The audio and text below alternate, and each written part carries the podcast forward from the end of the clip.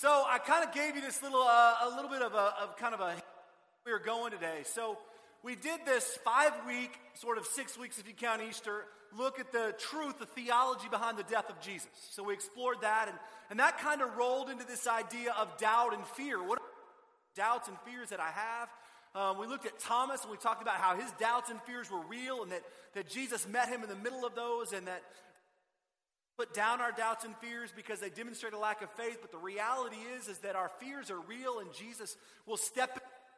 So that what is our response? We explore doubts and fears.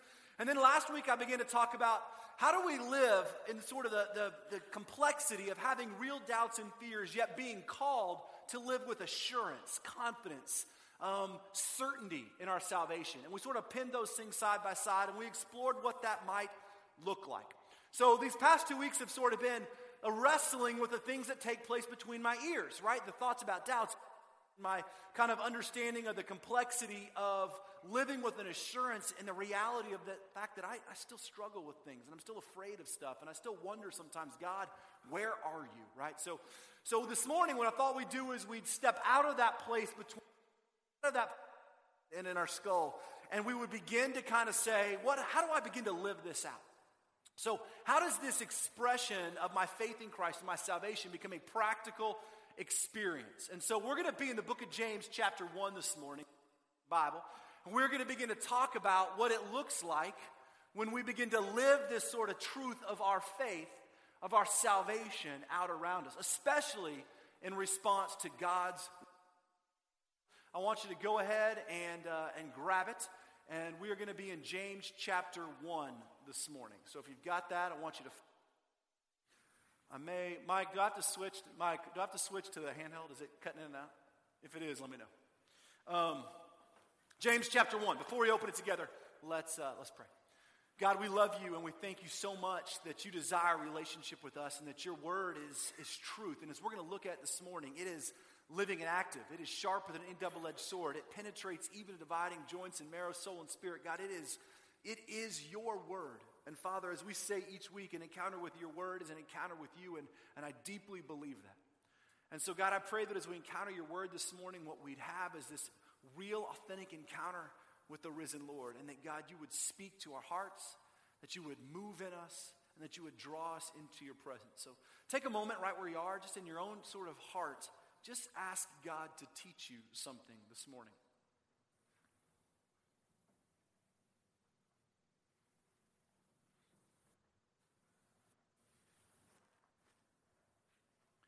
Pray for someone beside you, in front of you, behind you, even if you don't know their name. Just pray that God would move in their life. Just be in the habit of praying for other people. I know it's a little, maybe a little odd, but whisper for them.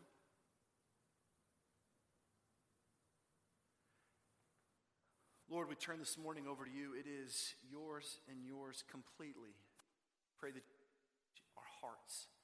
And we ask this in the risen name of Jesus, our Savior and our life. Amen. So if you got your Bible, one quick little background. James, there's, there's sort of mentions of a guy by the name of James in the New Testament. Right? The first is James, the disciple, the apostle, son of Zebedee, brother of John, the one that we're sort of the Gospels at least. All right? Then we have James, the son of Alphaeus, who is sort of known as James the Lesser or James the Younger, kind of less mentioned, but he's also a James in there. There's a James who's the, the father of a guy named Judas, not Judas Iscariot, but another Judas, and he's mentioned in there. And then finally, we have James, the half brother of Jesus, right? Leader of the church in Jerusalem. And uh, that James, one that's kind of uh, attributed to writing this book, this letter that we have. He's the leader of the church in Jerusalem. So, not to be confused with these other guys, this is the James that was the half brother, not full brother because they had the same mother but not the same father. Obviously, Jesus was God's son. So, half brother of Jesus wrote this letter as an expression of really what a life that follows Christ not only looks like, but how it matched in word and action. And actually, the letter is really about consistency. And scholars have gone back features and what the letter means and what it doesn't mean and all those kind of things. But if you really read the book of James, what's very clear is this James is talking about this single fact that if we're going to claim to be followers of Christ, if we're going to say, Jesus, I follow you, then our lifestyle has got to match that. That we can't just be people that proclaim a truth or a, a, faith in Christ and have it not matched in how we live. So the whole letter can really be summed up with this idea of authentic. going to be authentic in my proclamation of who Jesus is in my own life. So that's where we're going to kind of be. And we're picking up of James chapter 1, and I'm going to actually switch to this mic here because this other thing's making me crazy. So we're going to be James chapter 1 this morning. A little bit like Justin Timberlake. Getting this in ear monitor out so I can really get the vocals going. You know, I had a girl one time, true story. I was in Sam's and Meredith was with me, and this was not too long ago, actually, so some of you think that. But she stopped me and she was giving away free beef jerky samples. And, you know, because it's Sam's, and she stopped me and she goes, I don't know, not, I don't know why I'm telling you the story. So she goes, Do you, Has anybody ever told you that you look exactly like Justin Timberlake? I lie to you not. And so I ended up with a year's worth of beef jerky, which was awesome. Um, so I've got a lot of salted cured meat at my house. So I kind of feel like, you know, if that's what, now you're all looking going, yeah, I can see it. Right. Okay, so, so we're in book of James, chapter um, 1, and we're going to be in the, the back end of it. In the first part of James, chapter 1, he's really kind of going through and exploring this idea of saying, look, claiming as a follower, claiming to be a follower of Christ means that your lifestyle, the things that you say, the way that you speak to people, your tongue, the things that come out of your mouth, have got to match that proclamation.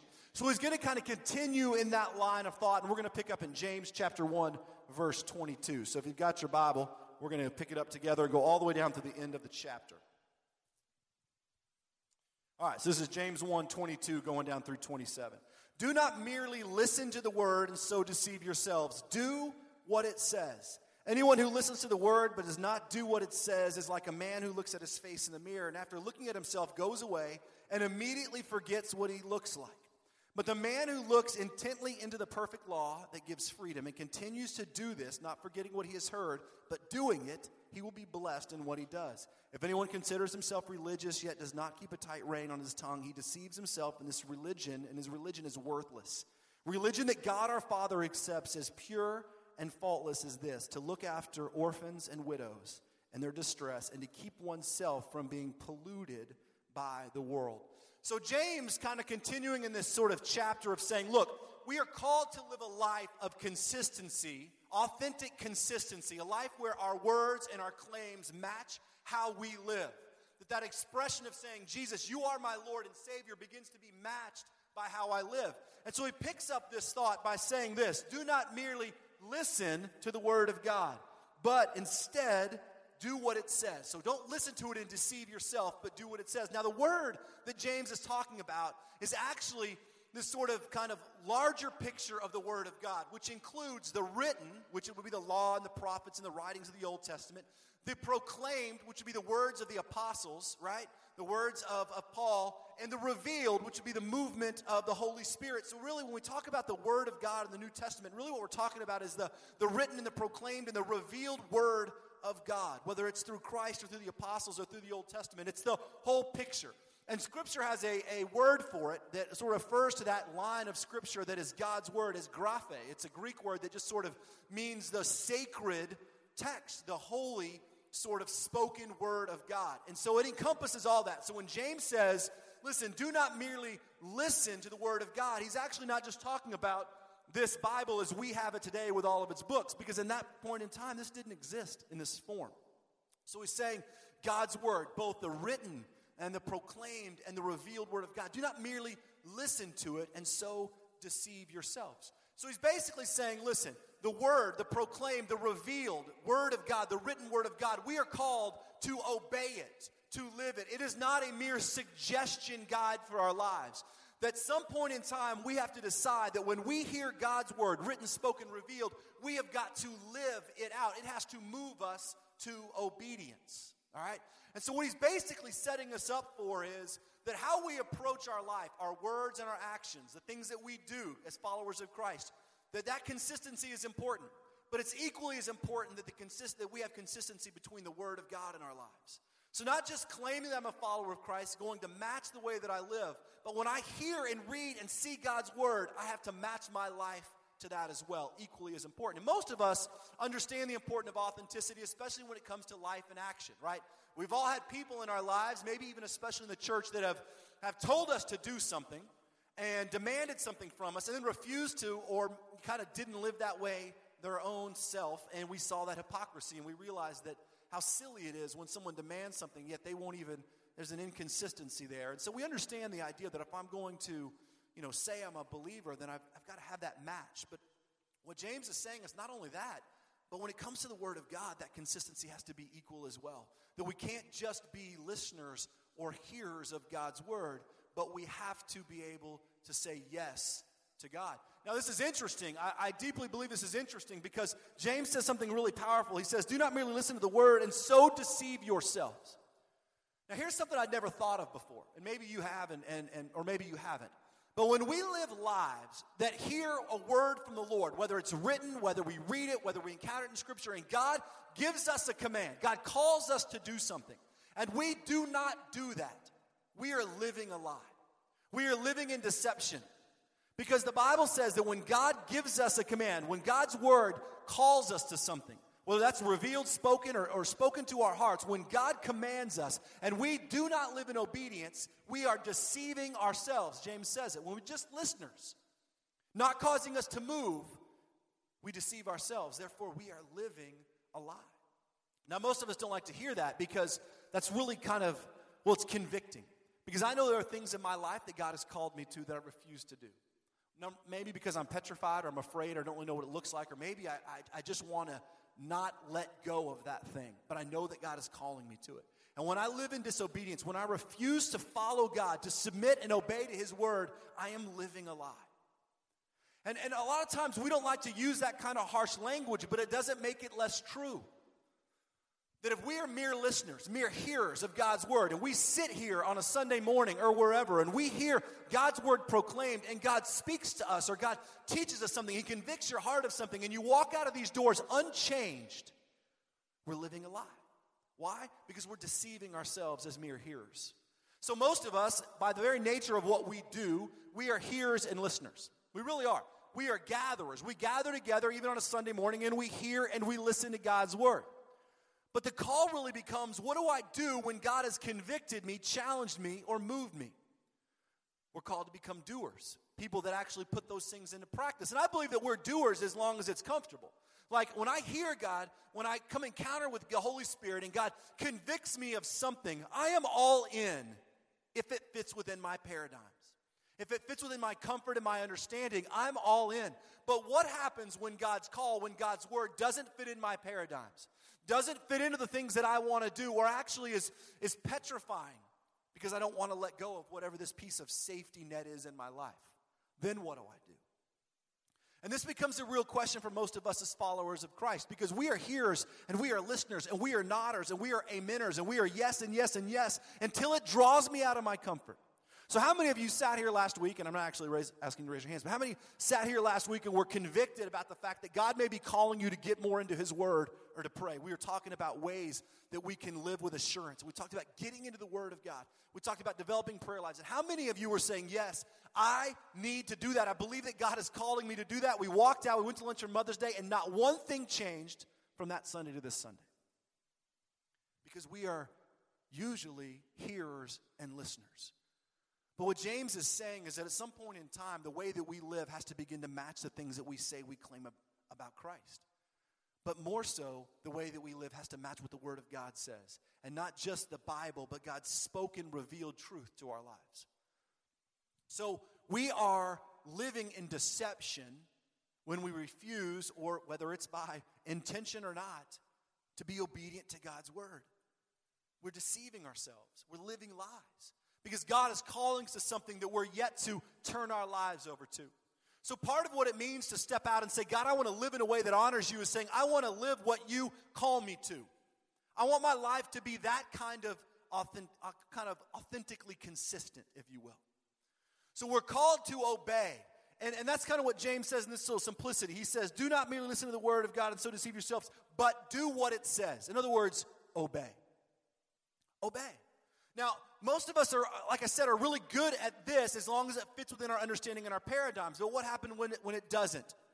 Well, we've sort of been trained by our Christian subculture, right? And I think somewhat fooled by our Christian subculture to use phrases like, I'm going to pray about it, or I'm, I'm going to seek guidance or wisdom, or I'm going to look for discernment on that. Let me tell you something. When God's word tells you something, when God says, pray, seek my face, go, when you feel it clearly in your heart, it is not an invitation to pray to see if God is really telling you that. God has spoken, He has told you, it's time to do.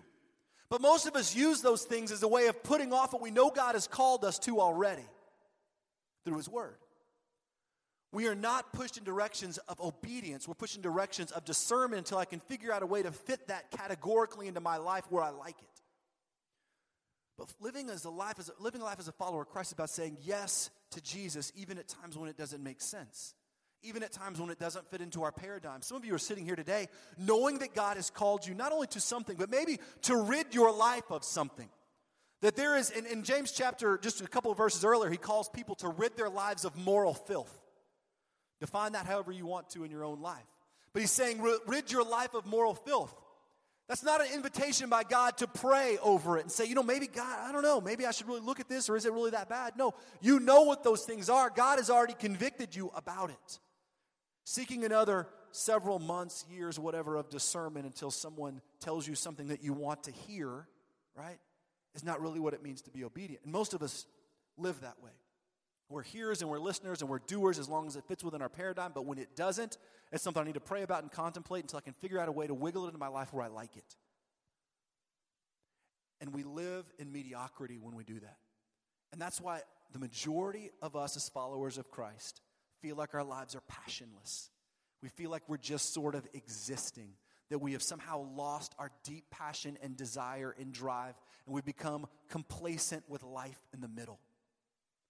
We're restless. God is calling us to things and we are waiting for them. We're trying to make them fit into structures in our life where we like them. And following Christ does not look that way. It is messy and it is dirty and it is uncomfortable. And the call to Christ is one to come and die.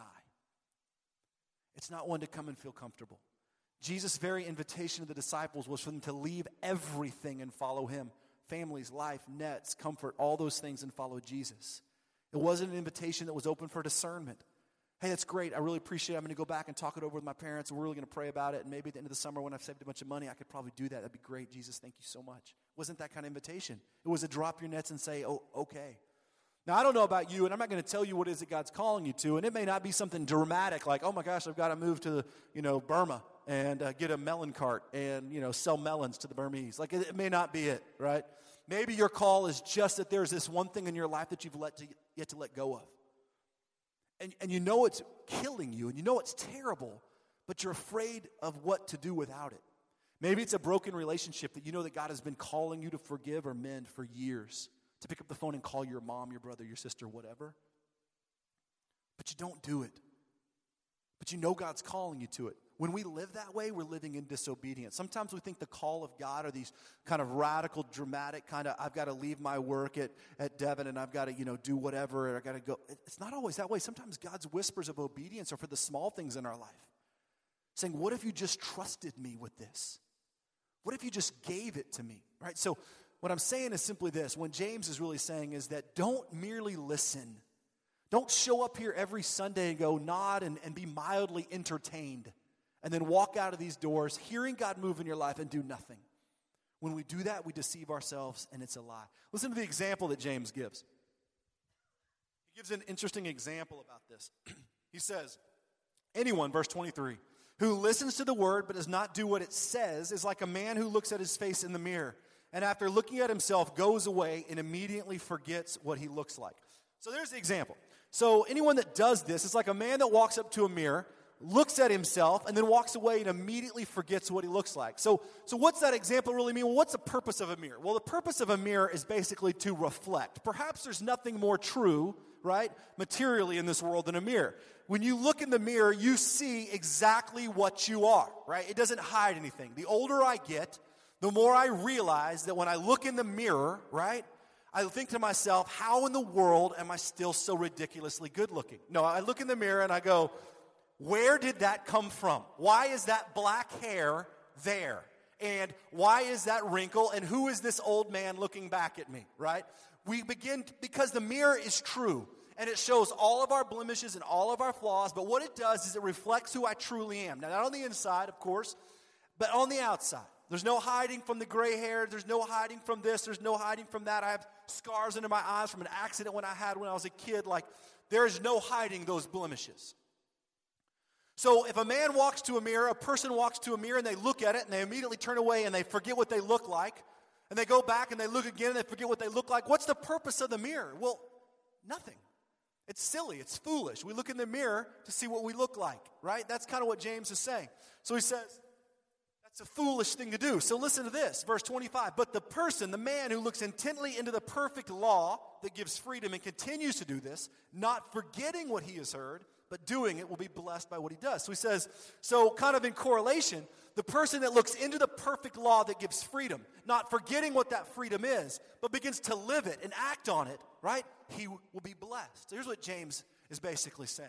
The perfect law of God that he's referring to is the law that was handed down to the Israelites. It was God's command for them, but it was totally unattainable to be lived correctly because of our sinful nature. So, God, in His infinite, amazing, extravagant wisdom and love, sent Jesus Christ, His Son, to die, to fulfill, to complete the law. His life, death, death, and resurrection was the fulfillment of God's perfect law. That if we trust and believe in Jesus Christ as our Lord and Savior, right, we are made complete. The law is fulfilled. We still have blemishes and we are still broken and we are still sinful, battered, and bruised. However, the perfectness of Christ, as we talked about five weeks ago, covers us. That our sinfulness is exchanged for God's glory.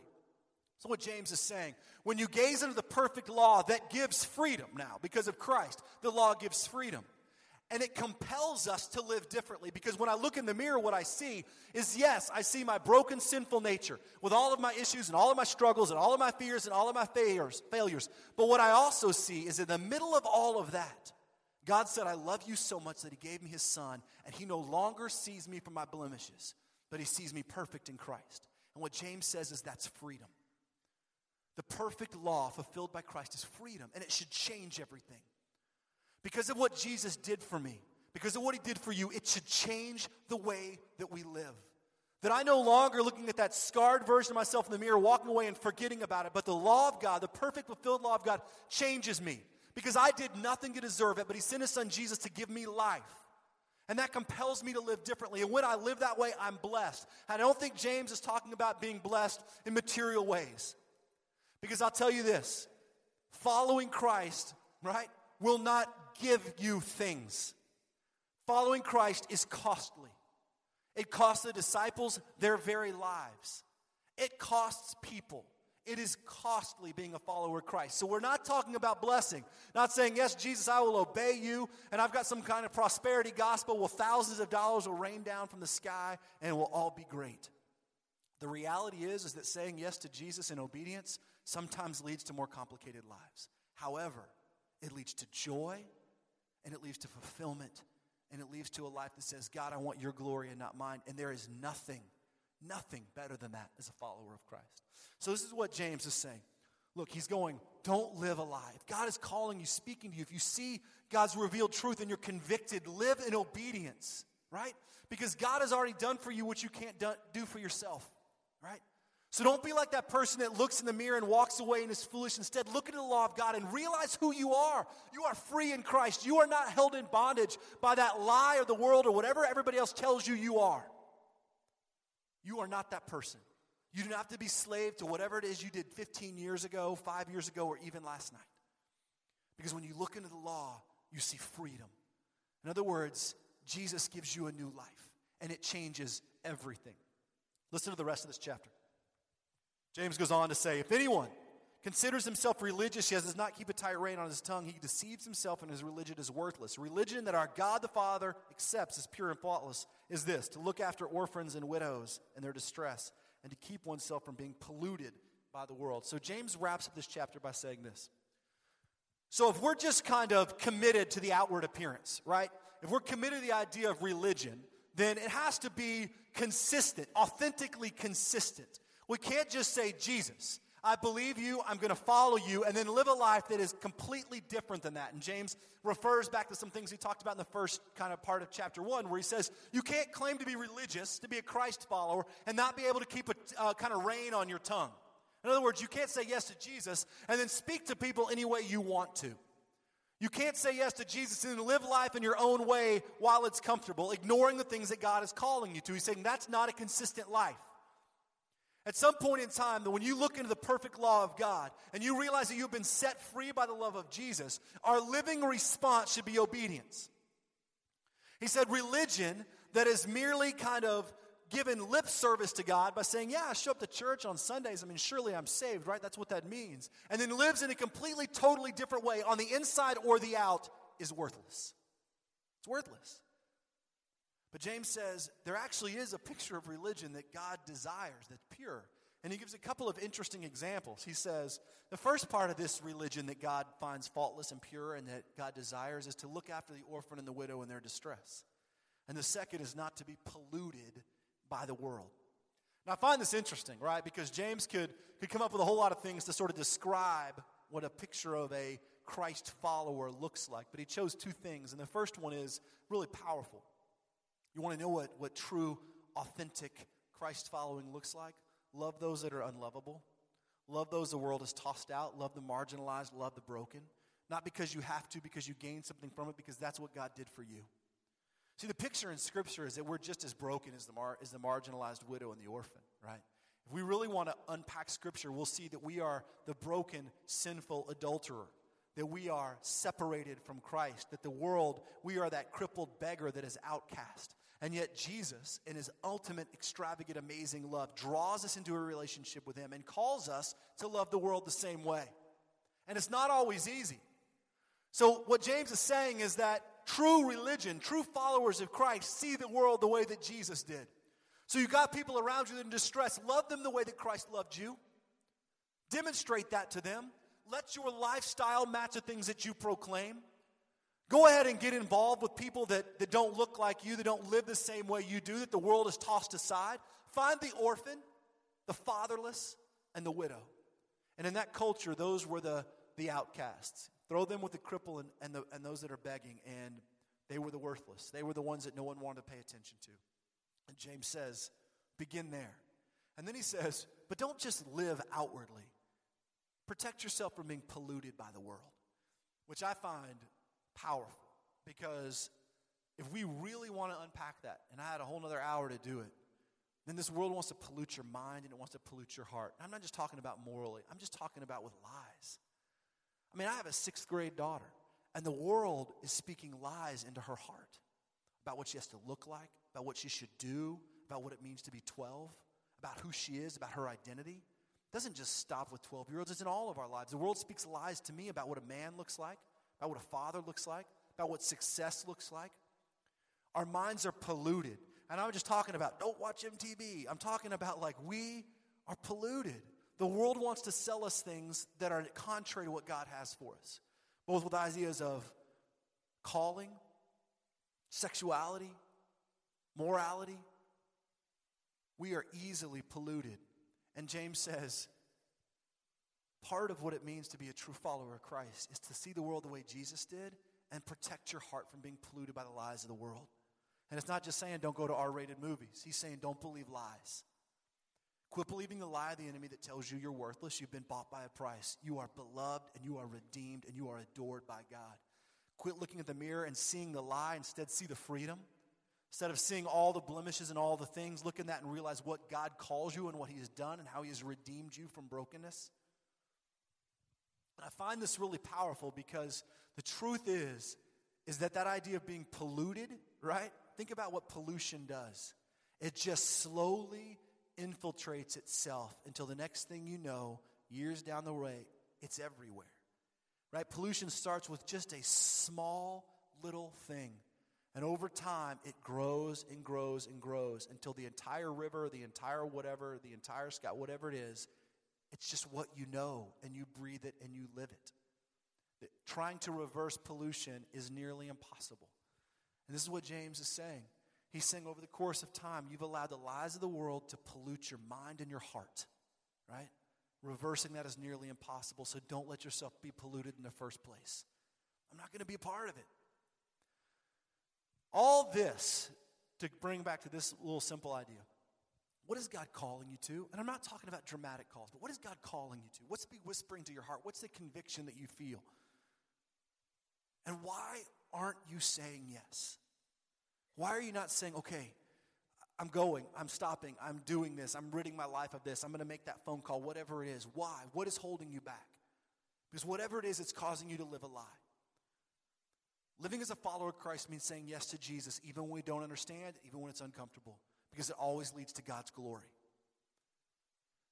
True followers of Christ say, Jesus, I want to see the world like you see it. I want to be obedient like you were because Jesus was ultimately obedient. Father, if there's any other way, please take this cup from me, but not my will, but yours be done, is what Jesus says on his way to the cross.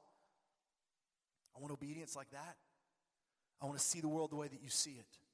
And I want to protect my mind from the lies of this world. Because there's something about saying, what I believe has got to be exposed in how I live. My last little word is this living a life that says yes to Jesus is only a response. It is not a way to earn God's favor, God's merit, God's love. By realizing that you're living in brokenness and trying to stop that and do something different is not a way for God to say, I love you more. I'm glad you did that. Everything's going to be fine. Living in obedience is a response to what Christ has already done for us. Because he has rescued me, I want to be obedient. I'm not trying to be obedient so that I'll find favor with him. That's not how the gospel works. You are out of favor with God, broken, there's nothing you can do. When God rescues us, our life of obedience, I get to say yes because of what He's done for me. I want to forgive people. I want to help the marginalized. I want to love the orphan and the widow. I want to protect my heart. Why? Because of what you have done for me and what you call me and how you have rescued me, not the other way around. Obedience is a living response. It's time to get out of our heads and our hearts and begin to live lives that say, Thank you, Jesus. Yes. Let's pray together.